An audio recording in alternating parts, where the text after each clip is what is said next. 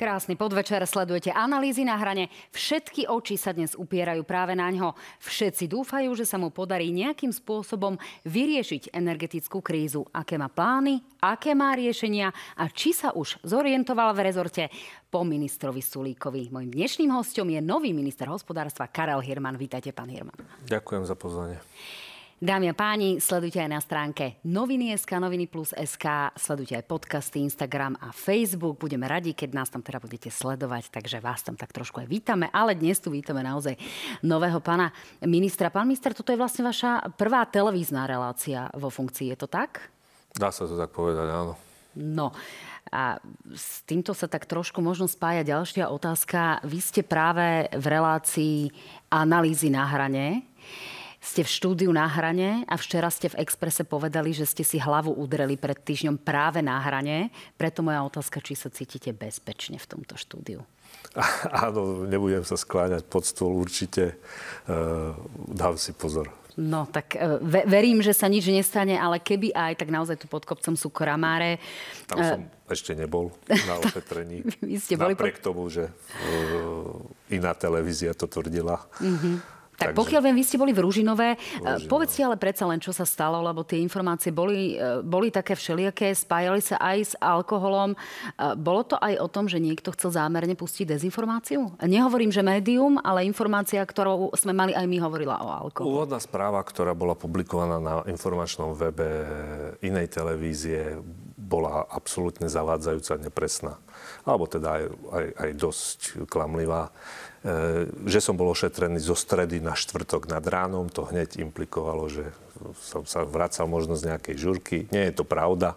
Ošetrovaný som bol o 9 ráno vo štvrtok, niečo pr- v, že som bol ošetrovaný na Kramároch. Nie je to pravda v Ružinové.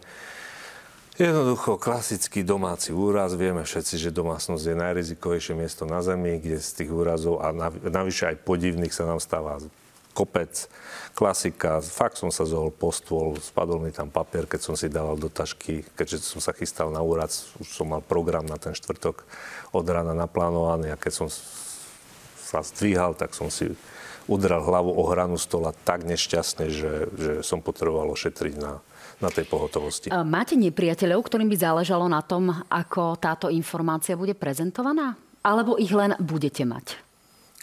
Ako ja, ja, ja neviem, možno to bolo nedorozumenie, bol, bol, možno to bola snaha ten štvrtkový deň, ktorý bol taký pokojný, sviatočný, dať nejakú tomu pikantériu, vrátane toho, že príde kamera pred, pred ministerstvo. A kde je ten minister, keď tam nemá ani tú limuzínu zaparkovanú pred ministerstvom, pričom tam sú podzemné garáže, cez ktoré sa proste vchádza do budovy ministerstva. A to nie len minister, ale, ale aj iný. Takže oh, tak sme si to Stalo vysvetlili. Sa, až na to bolo to nepríjemné tým, že mám rodinu, sme ro, ro, rozhodení po, po svete a, a, a sa to dozvedeli cez médiá a boli dosť vystrašení z toho a tu som musel rýchlo, rýchlo vysvetľovať, že fakt mi nič nie je, že že proste drobný úraz. No my sme sa na vás pýtali konkrétne aj pána premiéra Hegera minulotýžňovej náhrane, tak nech sa páči, čo o vás povedal. Ste spokojní s novým ministrom pomoc. hospodárstva? Zvládne to minister eh, hospodárstva? Presvedčil vás?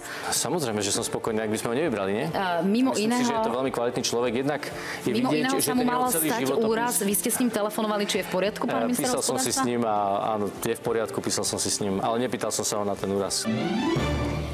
No, stávate sa súčasťou politiky. Mimo iného, potešili vás tie slova pána premiéra? No určite, samozrejme. No, tak to bol taký meký záver, ale pán minister, predsa len súčastie, ste už súčasťou politického sveta. Cítite sa už ako politik alebo stále ako analytik? Ja sa cítim ako Karel Hirman a chcem z tej funkcie, keď raz odídem, ako odísť ako Karel Hirman. Takže mm, nevnímam to nejakým to spôsobom.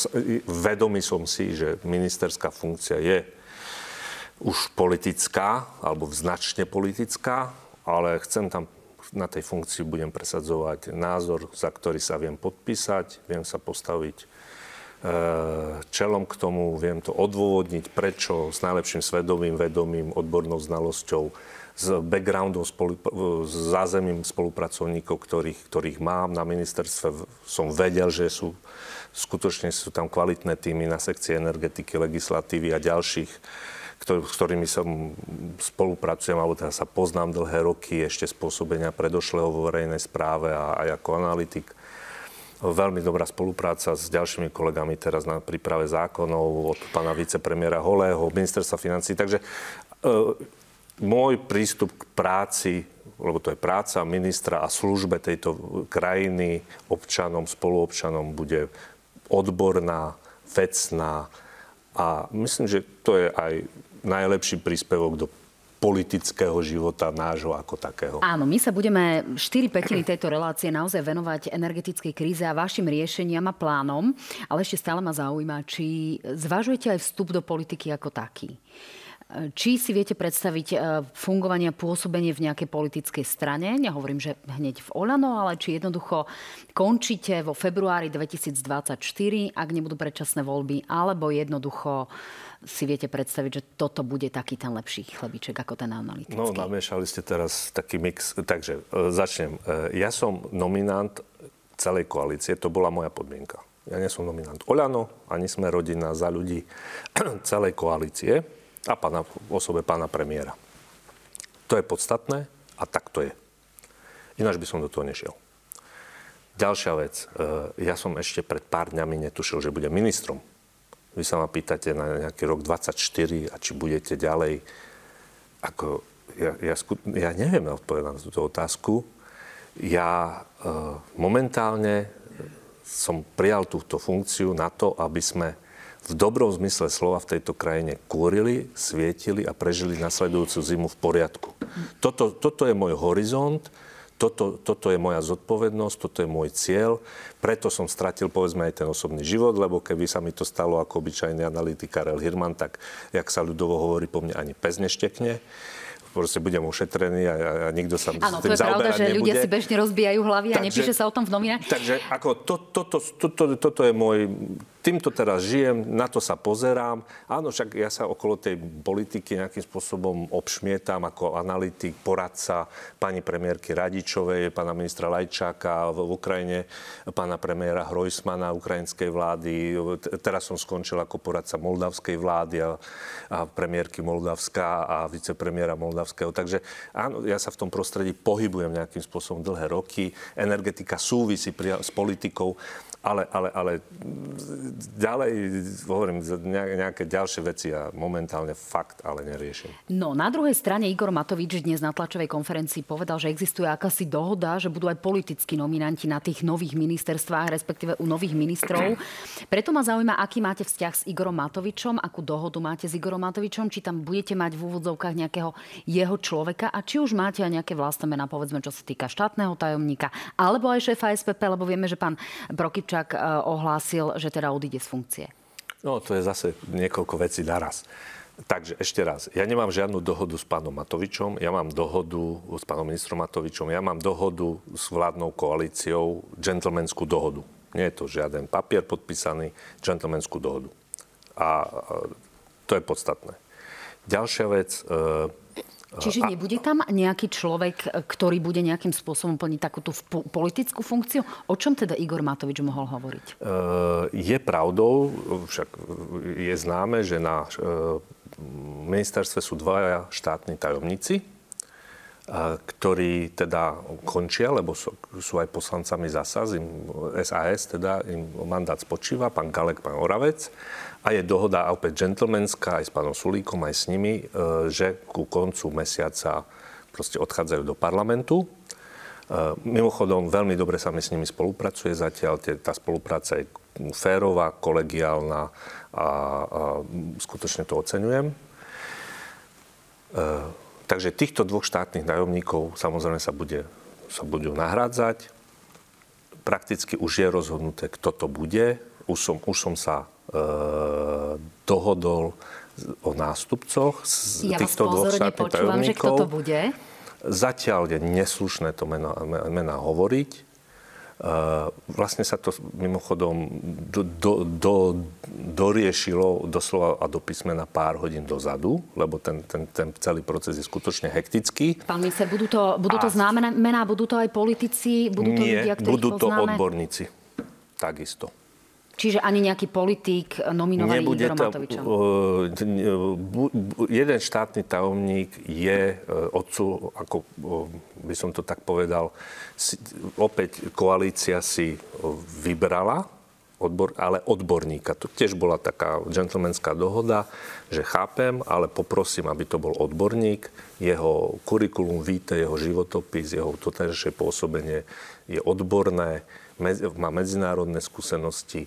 Druhý štátny tajomník to isté, odborník, e, medzi, pôsobiaci v medzinárodnej firme, e, ľudia, ktorí doteraz neboli činní v politike Takže pod, podobné, podobné životopisy, ako mám ja.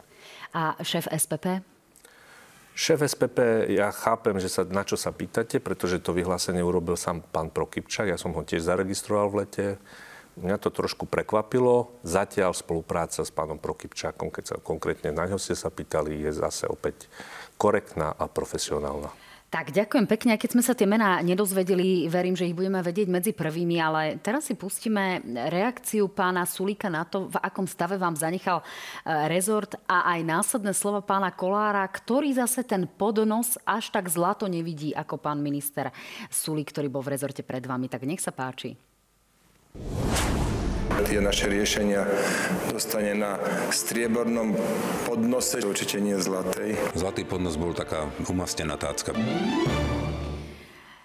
Tak, čo to napokon bolo? Bol to podnos, alebo to bola omastená tácka? Čo vám zanechal Richard Sulík?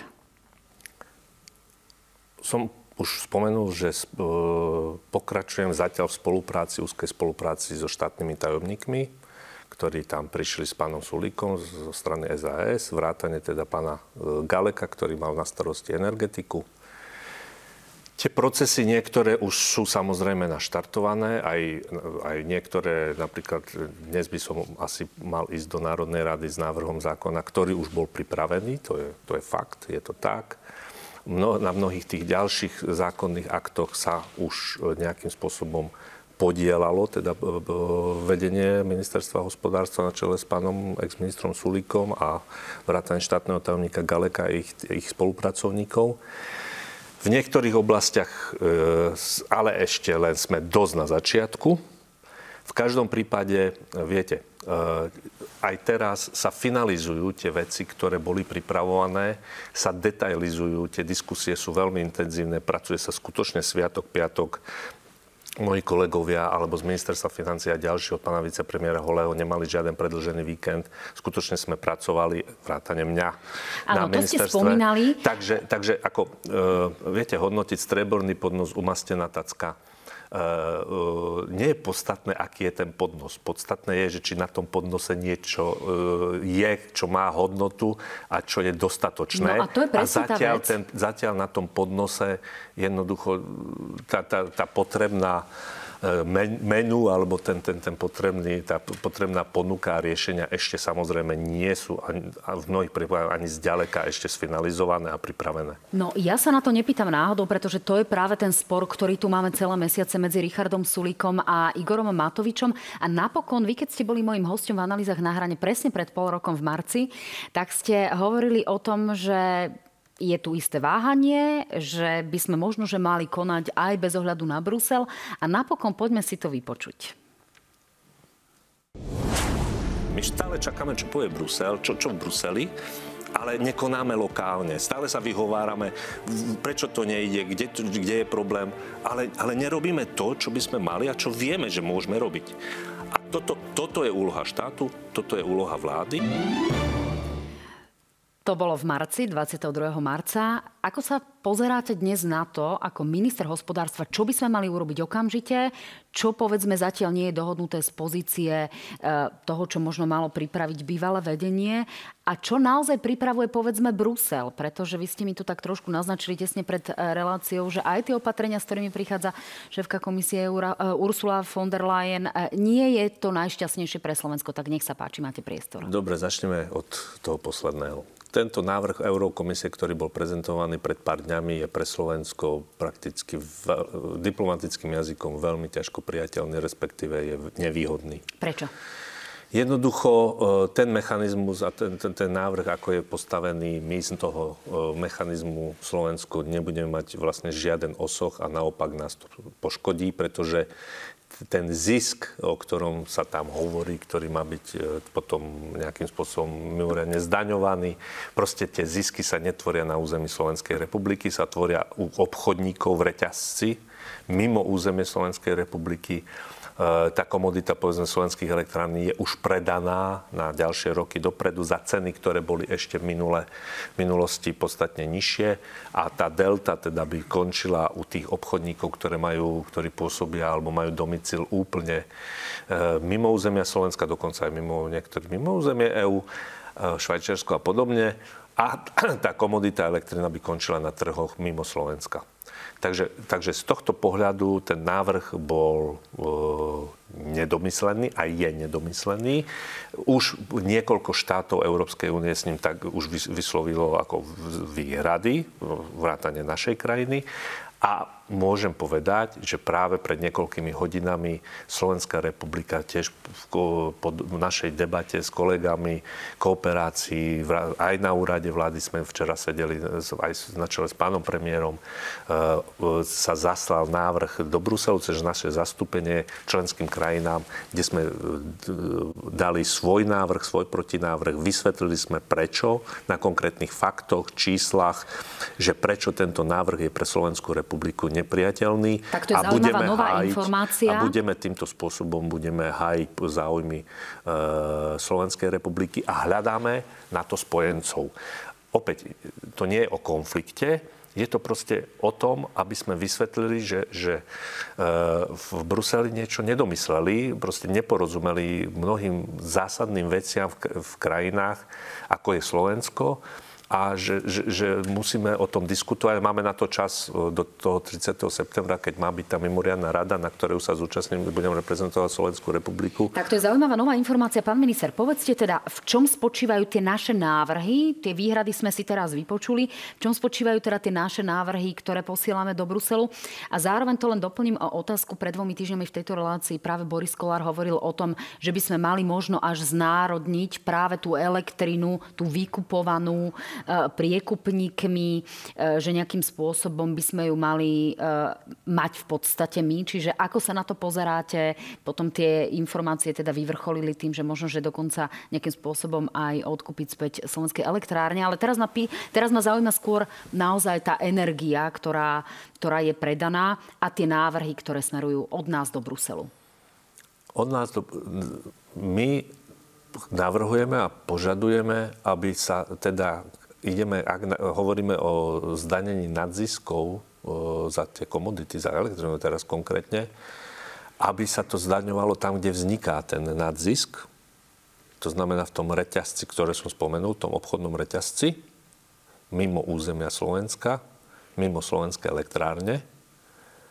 A aby ten, e, tie výnosy, ktoré budú teda akumulované v tých krajinách, kde tie operácie prebiehajú a kde elektrina je častokrát končí, aby sa, aby sa tie nadvýnosy e, zhromažďovali do fondu jednotného európskeho a z neho sa prerozdeľovalo jednotlivým krajinám na základe kľúča, ktorý je objektívny, je faktografický a je férový pre všetky krajiny, teda vrátane Slovenska, aby sa tie peniaze ku nám vrátili naspäť. Máte nejakú predbežnú podporu, povedzme, krajín V4 alebo nejakého zoskupenia krajín, ktoré by to videli podobne? Uh, hovorím, že my sme zaregistrovali, uh, lebo tie diskusie prebiehajú v Bruseli takisto každý deň intenzívne, že uh, tie výhrady sa k tomu návrhu sa množia z rôznych krajín.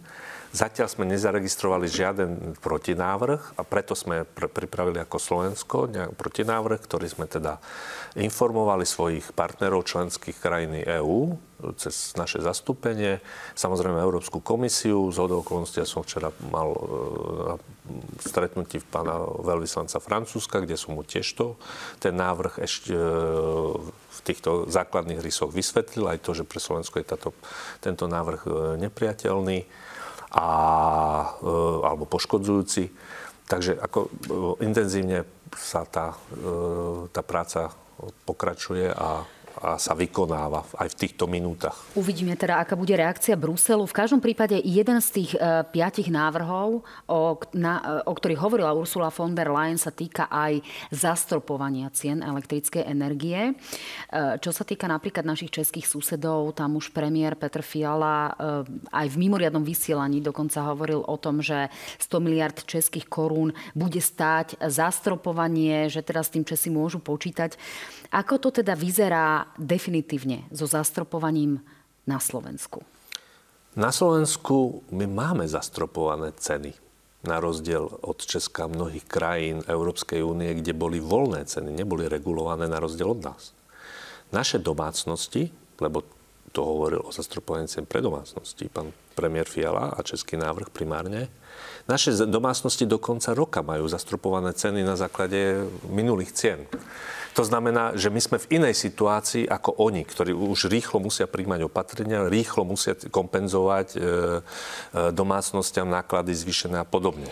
E, tomu Takže... rozumiem, tak skôr tá polemika vznikla na základe toho, že v akej fáze toho zastropovania sme, či to naozaj platí, pretože sa to považovalo za istú záležitosť, potom sme teda čakali na to, čo na to povie Brusel, čiže preto sa pýtam jednak pre domácnosti, ale zaujímajú ma potom aj firmy to, čo tu bolo vyrokované so slovenskými elektrárňami, asi na to memorandum sa pýtate, z jary ešte, ktoré bolo podpísané Áno. a tá slavná e, cifra 61 eur za megawatt hodinu, ktorá tu je, to ešte neuzavretá záležitosť. Ja som ju zdedil ako neuzavretú. Preto sa na to pýtam. A, a aj včera, a aj dnes sa tejto záležitosti intenzívne aj ja osobne venujem. A musíme to dotiahnuť do konca tu treba povedať, že to je cena za komoditu. To nie je koncová cena, ktorú bude platiť e, domácnosť, spotrebiteľ, lebo tam ešte sú ceny za distribúciu a ďalšie poplatky. To znamená, že tá cena bude vyššia. Ale viete, tu bola nešťastná diskusia od začiatku, že začali sa nahadzovať nejaké cifry, nejaké čísla, a pritom nie, nebolo a nie je doteraz jasné e, celý ten mechanizmus, ako to bude fungovať, pravidlá toho a, a, a administrovanie a celý, celý ten reťazec e, a samozrejme v neposlednom rade e, tá legislatíva, ktorá to všetko má umožniť. No pán minister, poďme si to vysvetliť aj preto, pretože nie len, že to je nedovysvetlené, ale už sa z toho dokonca robia žarty, ktorým čelí aj predseda vlády Eduard Heger napríklad po minulotýždňovej náhrane, tak si pustíme to vyjadrenie, e, z ktorého sa veľa ľudí teda nevyznalo. Nech sa páči občania Slovenskej republiky budú celý rok platiť tú istú cenu. Z hľadiska plynu aj z hľadiska elektriny, tak je, ako je to aj teraz, akurát, že teda v inej výške. Takže budú platiť občania tú istú cenu akurát v inej výške už sa z toho naozaj robia žarty na rôznych portáloch. Čiže ako to vlastne bude? Je to tak, že tá primárna cena za energiu bude v zásade rovnaká, ak sa to teda podarí dotiahnuť do konca, ale tie poplatky, ktoré do toho vstupujú, budú o čosi vyššie? Alebo na čo sa má taký bežný človek, bežný spotrebiteľ pripraviť? Ja už som to povedal, že ceny energií, nielen elektrickej, budú vyššie. Jednoducho budú vyššie, pretože stúpli. Ale ich úroveň, to je cieľ, aby boli znesiteľné pre keď sa bavíme o domácnosti, ale aj ďalších spotrebiteľov, aj z verejnej správy, aj z biznisu. Hovoríme mesačne pre domácnosti o desiatky eur alebo dokonca o stovky eur. No, ako keby to bolo mesačne o stovky eur, to už asi by sme neboli v znesiteľnej úrovni. Otázka je pre ktorú domácnosť ako, ale Samozrejme, pre podstatnú drvú časť domácností tá cena bude e, na úrovni, ktorá je pre nich znesiteľná. Pre tie domácnosti, ktoré majú sociálne problémy, už aj teraz, už aj pri týchto cenách sú domácnosti, ktoré to nezvládajú, Samozrejme, ten počet domácností asi bude aj vyšší, ale nielen kvôli cenám energie, ale aj kvôli tomu, že inflácia stúpla aj iné, iné tovary, služby a potraviny a tak ďalej. Plus môžu nastať problémy v niektorých fabrikách so zamestnanosťou. Na to sa pripravuje sociálne opatrenia, ktoré pripravuje Ministerstvo sociálnych vecí a rodiny, ktoré už tiež vysvetľuje, ktoré to sa príjmajú. A, ten, a týmto komplexným spôsobom zabezpečíme, že od 1. januára E, nového roku tá nová cenová hladina, ktorá tu bude, bude, hovorím, znesiteľná a udržateľná pre podstatnú časť obyvateľstva na území Slovenskej republiky. To znamená, že domácnosti s najnižším príjmom budú platiť maximálne o niekoľko eur viac? Dá sa hovoriť približne o tom? Lebo tá, tie obavy sú veľké. Domácnosti, ktoré budú mať problém zaplatiť svoje účty, a zase, ona, keď tá domácnosť má problém zaplatiť za energie, ona má problém aj za potraviny, ona má problém za ošatenie, za, neviem, detičky do školy a podobne. Proste tieto domácnosti dostanú sociálnu pomoc, dodatočnú sociálnu pomoc, e, energie, šeky tzv. sa e, pripravujú. Samozrejme pre dôchodcov Čiže, pán minister, budú to ener- energošeky, alebo to bude skôr hotovosť, čiže nejakým spôsobom nejaké heliko- helikoptermany? E, ja nie som minister sociálnych vecí, ja som minister hospodárstva, takže toto vám vysvetlí môj kolega.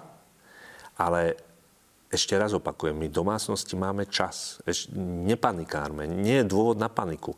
Problém mali Rakúšania nedávno, keď, keď dostali domácnosti nové účty, ktoré mi mali platiť od 1. októbra kde, kde im narastla cena 10 násobne a rakúska vláda, ktorá doter, dovtedy viedla vnútorné diskusie a nevedela sa dohodnúť na nejakom riešení, odrazu zasadla za víkend a to riešenie okamžite prijala. Dobre, pán My minister, máme čas takže, aby sme to do konca roka, nie je dôvod na paniku u občanov. Aj teraz to vyučtovanie, že zvýšené predávky, mnohé domácnosti majú tie zvýšené predávky ako aj v minulosti, lebo mali zvýšenú spotrebu k tým zálohám. Dobre, pán minister, takže čiže definitívne platí, ne... že uh, finalizujeme opatrenia súvisiace so zastropovaním, domácnosti nebudú platiť oveľa viac a ten, kto bude mať problém, dostane nejakú či dávku alebo kompenzáciu, prípadne nejaký energošek. Milím sa v niečom? Nie. Dobre, tak prejdeme postupne z týchto e, domácich opatrení na to, e, čo sa týka a ešte povedzme teplo, pretože toto je ďalšia záležitosť, že e, už aj teplárne hovoria, že cena za teplo bude vyššia, čiže ako toto bude v tomto zmysle? To je dobrá otázka. Ja som tiež ešte pred nástupom do funkcie upozorňoval, že neregistrujem opatrenia, čo sa týka centrálneho vykurovania alebo dodávok tepla pre domácnosti. Tam skutočne objektívne musím povedať, že sme e, výrazne ešte v štádiu dosť začiatočnom. To znamená, že to je to, čo ste na tej tácke od ministra Sulíka asi nenašli. Kedy ste si dali, povedzme, nejaký taký vnútorný cieľ? E, dokedy by ste vy chceli pripraviť nejaké opatrenia, ktoré by mohli pomôcť alebo nejakým spôsobom ten rebus vyriešiť? Do týždňov, do mesiaca? Ale tu takisto máme ceny tepla do konca roka zaregulované. My máme aj reguláciu cien tepla, plynu, elektriky. To znamená, že stále sme v režime, ktorý tu platí od 1. januára, cenovej hladiny, ktorá bude platiť do konca roka. Takže tiež nerobme paniku. je potrebné urobiť opatrenia, ktoré budú schodné a ktoré budú uskutočniteľné tak, aby, aby opäť platí. Cenová úroveň bola znesiteľná a súčasne, aby sme na to mali finančné zdroje, pretože, pretože aj, aj, aj, aj tie české zdroje predpokladané, tých, myslím, že to je v prepočte 5 miliard eur alebo koľko, to sú obrovské peniaze, ktoré jednoducho tak... Ne, my, my jednoducho nemôžeme prijať opatrenia, ktoré nás finančne ako štát zrujnujú nás spoločne. Rozumiem, pán minister. Skôr tá otázka smerovala k tomu, e, či viete povedať občanom, áno, do polovice oktobra budeme vedieť, ako to bude s teplom. Môžem povedať občanom, že 1. januára budú mať ceny, ktoré budú pre občanov tejto republiky na úrovni, ktorá podstatná časť domácností si ich budú môcť dovoliť. Budú vyššie, ale budú únosné a tie domácnosti, ktoré budú mať problém, dostanú pomoc od štátu. Primárne samozrejme, tie vieme, ktoré prakticky všeobecne dôchodcovia, určite to bude plošnejšie opatrenie, lebo tam toto je ako všeobecne tá kategória, e, až na malé výnimky je sociálne slabá, mnohodetné rodiny a podobne. Ale mnohé tie rodiny už teraz dostávajú tú pomoc, takže ten okruh sa ale určite rozšíri. Tak, ďakujem pekne za túto informáciu. No, pán minister, poďme postupne k inštitúciám a k firmám. Uh, unikol dokument, ktorý sa podarilo získať denníku N, ktorý hovorí o tom, čo ministerstvo životného prostredia navrhuje ako opatrenia pre inštitúcie. Ak z neho zacitujeme, tak je tu naozaj uh, opatrenie v zmysle z, e, skrátiť vykurovaciu sezónu, vykurovať chodby na 18 stupňov, v úradoch e, ľudí povedzme nemať v piatky alebo v tom období, keď sú nejaké predlžené víkendy alebo medzi sviatkami. Ďalej napríklad nepoužívať staré mikrovlnky alebo spotrebiče, ktoré majú nejakým spôsobom e, vysoký ten odber energií. Je to tak? Toto budete odporúčať aj vy svojim ministerským kolegom? Bude to to, čo sa okrem iného bude schvaľovať zajtra na rokovaní vlády? Ako tie opatrenia, to je mix opatrení, alebo teda návrhov, ktoré majú, by som povedal, zdravý sedliacký rozum základ. Ale to neplatí len pre inštitúcie, to platí pre nás všetkých, aj pre naše domácnosti. Ja veľmi doporučujem ľuďom, aby si fakt e, staré mikrovlnky viac ako 15-ročné, ako tá cena nie je zásadná teraz, akože sa znížilo a, a, a to sú obrovský žrúči e, energie, keď už hovoríme o mikrovlnkách. E, to isté veľmi doporučujem domácnostiam, aby si skontrolovali svoje plynové kotle. Ak je kotol, zvlášť ak sú staršie ako 15 rokov, nechať si ich vyčistiť minimálne. To by boli prekvapení tí ľudia, že okolko vlastne zbytočne palia viacej plynu, ako by mohli, keby, keby sa vykonávala základná údržba a, a po, po, Pán minister, budú sa plošne naozaj na tých ministerstvách vyhadzovať tie staré mikrovlnky a staré chladničky, alebo ako to bude, lebo to sa týka veľkého počtu úradníkov a, a je to naozaj niečo, čo ľudí zaujíma? Čo ľudí zaujíma asi plošne, neviem ako to, či plošne to bude, to si neviem celkom... To bude na zváženie každého, ale navyše každý je v inej situácii. Ministerstvo hospodárstva je v podnájme, hej? takže my tiež, my, my sme my platíme nájom, za nájom, kde, kde tie opatrenia robí majiteľ a prevádzkovateľ budovy. Takže, takže ka, ka, každý ten úrad, každá tá domácnosť bude si tie opatrenia riešiť, si myslím, v tom, čo, čo, kde, kde vie, že, že, že tie opatrenia a tie úspory môže dosiahnuť a to bude dosť individuálne a Ešte dosť to skúsim inak, pán minister. Napríklad Maďarská republika prichádza s návrhom 25-percentného ušetrenia pra, práve takýchto nákladov, čo sa týka energií v rámci štátu a štátnych inštitúcií. Preto ma zaujíma, či naozaj budú mať ministerstva nejaké nariadenie, podľa ktorého budú musieť šetriť tou energiou, usp- urobiť nejaké úsporné opatrenia, ktoré budú tak povediať povinné. Vieme, že sa majú napríklad vypínať e, nočné osvetlenia, výzdoba vianočná, s tým sa asi nebude dať počítať a podobne. Čiže skúsme uvieť nejaké príklady toho, čo úradníkov čaká naozaj v prípade, že sa príjmu tieto opatrenia. Ak teda to tak naozaj bude. Každý úrad určite každý dostane za úlohu a bude musieť si nakresliť alebo teda určiť opatrenia, ktoré urobí. To, to je správny prístup. E, to, že Maďari to prijali, ešte predtým to prijali aj Nemci. E, myslím si, že, že to bude nejaká zhruba cesta aj u nás, akým spôsobom to urobíme. E, zase hovorím, ale opakujem, niekto je sám sebe pánom, je vo vlastnom, e, tak povediať, vlastnej budove, niekto je v prenajme, takže že, že tie, rieš, tie riešenia a tie, ten prístup bude, bude individuálny. Ale, ale to sa netýka len úradníkov, to sa týka nás všetkých. To sa týka aj firiem, aj domácností.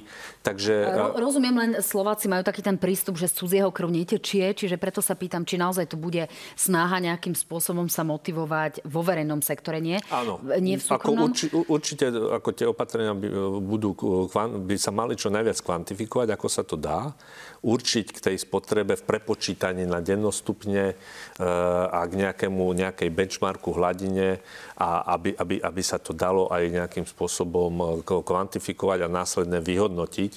Čiže vy budete dávať odporúčania ministrom, alebo to bude nejakým spôsobom záväzné? Zatiaľ to si zobralo ešte pred môjim príchodom Ministerstvo životného prostredia. O tom sa teraz bude rokovať. Pozrieme, ako od, budeme si to odsúhlasovať.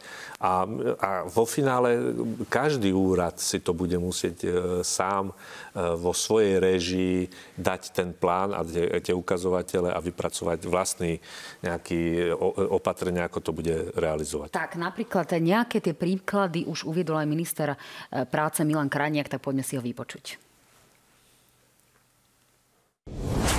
Určite počítame s tým, že v, t- v čase, keď eh, vykurovacia sezóna spotrebovala najviac energií, by sme vedeli pristúpiť k tomu, že by sme e, zaviedli home office určite na piatok, prípadne na štvrtok. To znamená, že úrady by fungovali, dajme tomu, do štvrtka. Určite pristúpime k tomu, aby sme menej vykurovali chodby. Určite pristúpime k tomu, aby sme e, regulovali spotrebu energií v noci a cez víkendy. No, pán minister, e, čaká toto aj ľudí v rezorte hospodárstva? Nariadite aj vy svojim ľuďom home, home office na piatok alebo aj iným úradníkom? Áno, to je podľa mňa úplne jedno z logických opatrení, navyše odskúšaných v čase pandémie, že, že, že sa takto dá fungovať. Eh, je to, je to funkčné opatrenie, takže samozrejme je to jedna, jedno z opatrení, ktoré má svoju elementárnu, tak povedať, logiku a zdravý, zdravý rozum. Vykurovacia sezóna sa nám práve rozbieha. Znamená to, že to je aktuálne prakticky už hneď teraz? No, ešte by som netvrdil, že sa rozbieha, i keď sa nám ochladilo, v Tatrách nám sneží, ale tá predpoveď na ďalšie dni už je oveľa optimistickejšia. Tak ja, ja už som dnes skúrila, pán minister, prezradím vám, no, tuhým tak, palivom. No, tak ako zase to je individuálne rozhodnutie každého. Tu som videl u vás v Jojke, že ste namontovali, že vraj nové regulačné e, zariadenia na vykurovanie. No, videli Takže... sme už aj ministra financií, ako sa pochválil svojim krbom a tým, že teda už e, kúri tuhým palivom, tak, takže asi k tomu naozaj Ale každý, hovorím, mnohí. Viete, plošné nejaké nariadenie, ako to robiť, je nereálne, lebo každý z nás máme iné podmienky, iný dom, iná budova. Rozumiem, hovorím, pán minister, ale úradníkov zaujíma, našim... či budú doma, či budú mať tým pádom oni, povedzme, zvýšené náklady na vykurovanie, či to čaká a prechádzam aj k tomu, e, či to čaká napríklad školy, pretože školy hovoria o tom, že síce počúvajú od ministrov, že počúvajú od premiéra, že tu nebude skrátené vyučovanie, že sa tu nemusia obávať ani potom 16. novembri, ako oni avizujú, že dovtedy teda školy budú otvorené a potom nevedia, čo bude s nimi, hovoria univerzity. Minister financí už na Facebooku avizovalo, chvíľku to uvidíme, že sa školám posiela 30 miliónov eur, ale naozaj školy stále hovoria, že dobre, počúvame vyhlásenia, ale s nami zatiaľ nikto nerokuje zablokoval. Čiže bude sa nejakým spôsobom skracovať výučba? Školy sú v zriadovateľskej kompetencii záleží od typu škôl. Škôlky, základné školy je samozpráva, mestské, mesta a obce. Stredné školy sú e, ľudský, vyššie územné celky, samozpráva opäť. Niektoré špecializované školy sú pod ministerstvom vnútra, čo ja viem. Takže e, má, tie školy majú rôznych e, gazdov. Majú, ale stále ide len o tie peniaze a naozaj tie deti potrebujú ja chodiť do tej ško- ja do tých škôl, minister, asi sa zhodneme. minister školstva, áno, súhlasím, len ako viete, vy kladete mne otázku, ale to kladete i e, tým, ktorí sú za tie školy zodpovední a za ten chod škôl. A to sú samozprávy primárne. Napríklad príklad Žiliny, ktorá si vedela zaobstarať ele- elektrinu dopredu, pozerali za horizont komunálnych volieb, ktoré sú teraz na jeseň a majú zabezpečené pra- s najväčšou pravdepodobnosťou aj pre svoje školy e, elektrinu za veľmi výhodnú cenu, tuším až do konca budúceho roka. Takže to nie je zodpovednosť ministra alebo vlády, to je zodpovednosť daných samozpráv za tú školu že či tá škola a, a má a za akú cenu bude mať tú Rozumiem, energiu. ozvali sa prioritne univerzity, ktoré s týmto majú problém. A rektora Univerzity Komenského alebo Slovenskej technickej univerzity? Ako, e, samozrejme, univerzity sú samostatný subjekt, asi nakupujú, si sa hospodária sami. Hej. To isté aj firmy. E, ale e, opakujem, my ideme nastaviť samozrejme opatrenia. Teraz sa nezbavujem odpovednosti, že som tam dva dní aj, fun- aj z cestu vo funkcii a teraz že rozdávam rozumy ostatným a ja akože teraz ministerstvo bude len divák. To nie, my na tom intenzívne pracujeme. Ja len vysvetľujem aj občanom, a možno aj vám, že proste tie školy jednoducho ani nespadajú pod ministerstvo školstva, čo sa týka hospodárenia. Ja tomu rozumiem, ale Takže, máme nejakú situáciu, ktorú potrebujeme áno, riešiť a doplatia na to študenti, ktorí ne, možno nebudú nes, mať vykurovaný internát. Jasné, to sa nesmie, to hovorím, to sa, to, to, to sa nesmie stať. Ako oni sú, mnohé tie internáty na centrálnom vykurovaní, takže tie opatrenia budú tak, e, musia byť tak prijaté, aby tie domácnosti a verejný sektor, teda, alebo kritickí odberateľe, medzi ktorých patria aj školy, nemocnice, e, to vedeli ustať. Do Dobre, O pán tom ja minister, hovorím. ja som sa na to pýtala aj premiéra Hegera práve e, v minulotýždňovej nahrane. Odpovedal mi toto, sú to nejaké plány vlády, ktoré asi ešte nie sú odsúhlasené, tak po odpovedi pána premiéra budem rada, keď mi okomentujete, v akej je to momentálne fáze. Máme nachystané uh, schémy pomoci pre či už spoločnosti alebo kohokoľvek bude potrebné, aby sme adresne pomohli tým, ktorí by nevedeli toto utiahnuť. Pre uh, subjekty verejnej správy sme uh, ponúkli spoločné obstarávanie, čiže tento, tento mechanizmus budeme mať nachystaný. No a zároveň tá pomoc, ak nevieme pomôcť na strane ceny, lebo tá cena je určovaná burzou, čiže my spoločným nákupom vieme získať nejakú lepšiu cenu, ale potom je to práve o tom, o, o, tie, o, tej, o tej pomoci, finančnej pomoci na strane teda tých výdavkov. Čiže, pán minister, e, budú transfery pre tých, ktorí nejakým spôsobom sú v obrovských problémoch a bude im treba zabezpečiť naozaj e, ne- nejakú kompenzáciu za tie vysoké ceny? Kompenzácia bude smerovaná predovšetkým pre podnikateľský sektor, kde už, kde už je tá schéma pomoci pre malo, maloodberateľov do výšky 2 miliónov eur už, už, sa, už je na schválení v Bruseli, takže v najbližších dňoch, týždňoch už tá schéma bude funkčne, postupne nabiehať, bude sa sfunkčňovať. E, Samozrejme, otázka sú strední a veľkoodberatelia v biznise, kde je ale zásadná podmienka, že musia byť v strate, pretože podpor- podporovať ziskovú firmu z peňazí na spol- daňových poplatníkov asi je, je, je, je problém. Nie, že asi, ale je určite problém.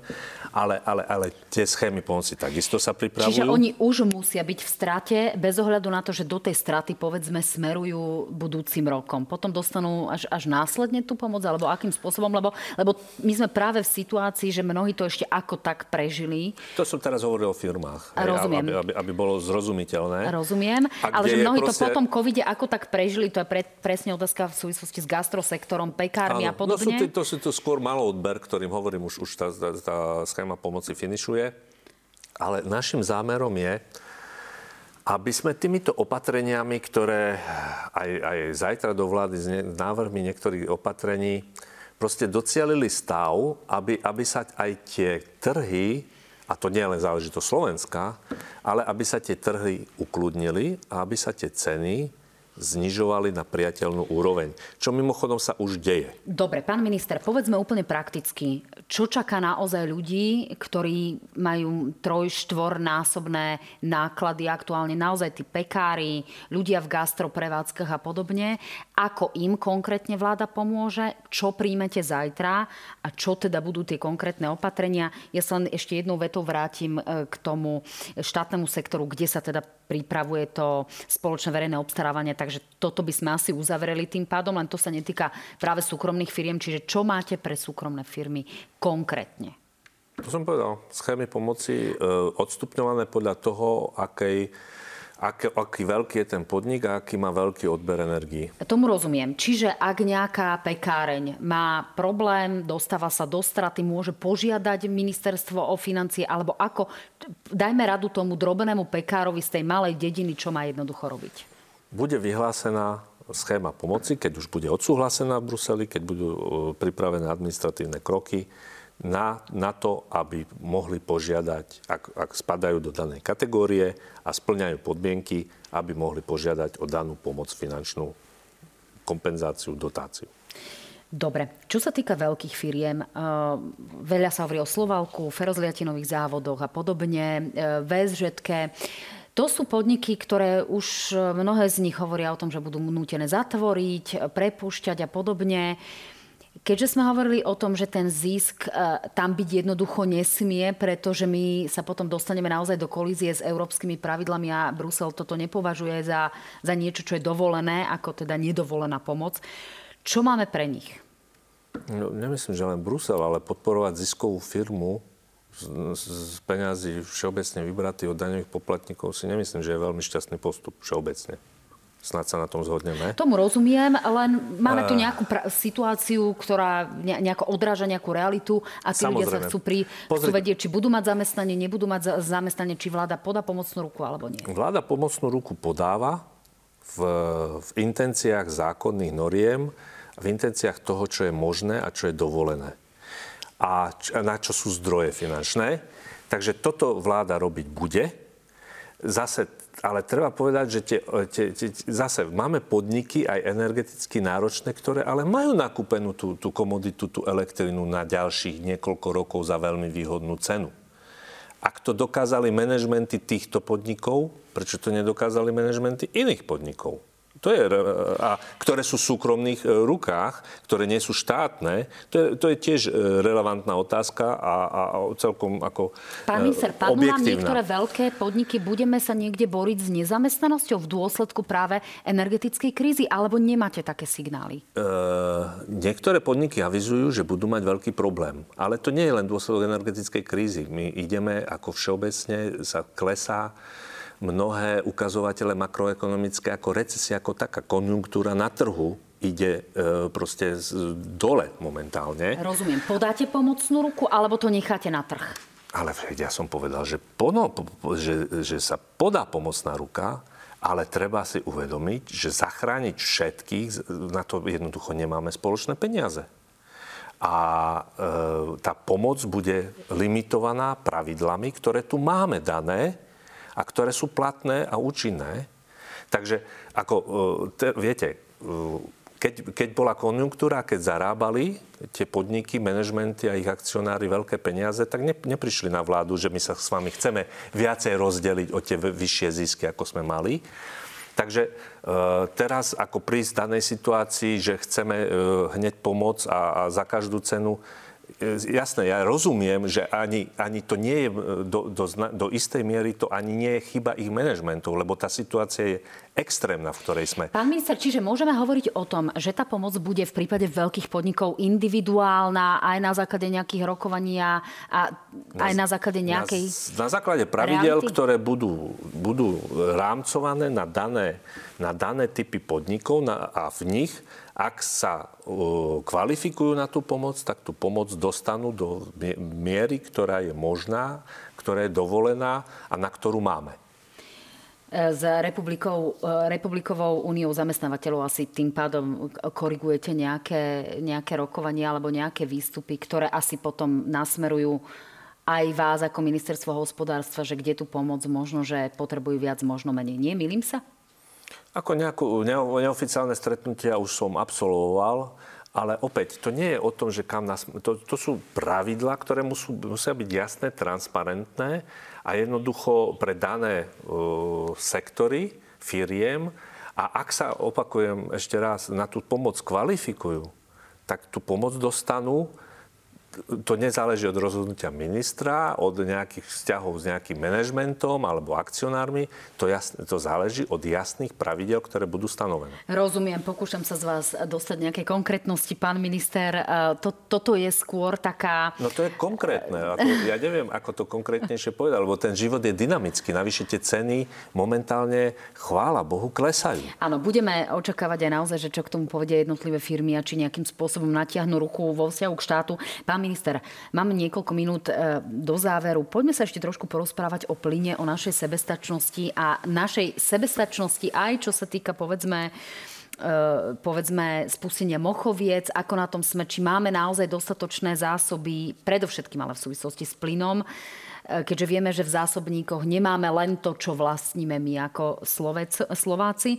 A ešte ma potom zaujíma naozaj nafta a benzín, či máme očakávať, že tie ceny budú naďalej klesať, hoci nafta je momentálne cenovo menej výhodná ako benzín. Tak ako vidíte také tie, tie trendy a to vlastne, ako na to momentálne sme? Viete, prognozovať ceny komodít, keďže trošku s tým mám skúsenosť, to, sa, to, to je veľmi analýzy na hrane. To sú presne, to sú analýzy za hranou. Sme tu dobre. To, to je veštenie z gule a je neseriózne, keď niekto tvrdí, že viem, aké budú ceny, lebo buď si vymýšľa, alebo jednoducho typuje. To, toto ja som, mimochodom, to som hovoril aj pred nástupom do funkcie, stále som upozorňoval.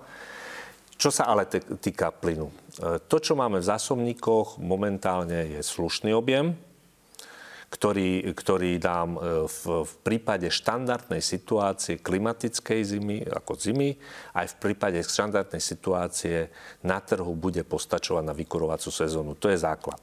Ale podmienkou toho je, to treba zdôrazniť, aby sme mali prítok do sústavy plynu na, na úrovni, ktorý bude dostatočný. Zásobníky neslúžia na to, aby nám vykryl výpadok dodávok plynu. Zase pripomínam január 2009, vo Veľkých Kapušanoch, vtedy Vladimír Putin prvýkrát vypol plyn, vo Veľkých Kapušanoch bola v januári nula, vonka mrzlo aj v Bratislave, v zásobníkoch aj vtedy sme mali dosť plynu, ale vtedajší investori Gaz de France a Rurgas okamžite išli na úrad vlády, ministerstvo zahraničných vecí, ministerstvo hospodárstva, som videl, sledoval a bol som svetkom toho účastníku priamo, okamžite žiadali vládu o pomoc, lebo nemajú plyn.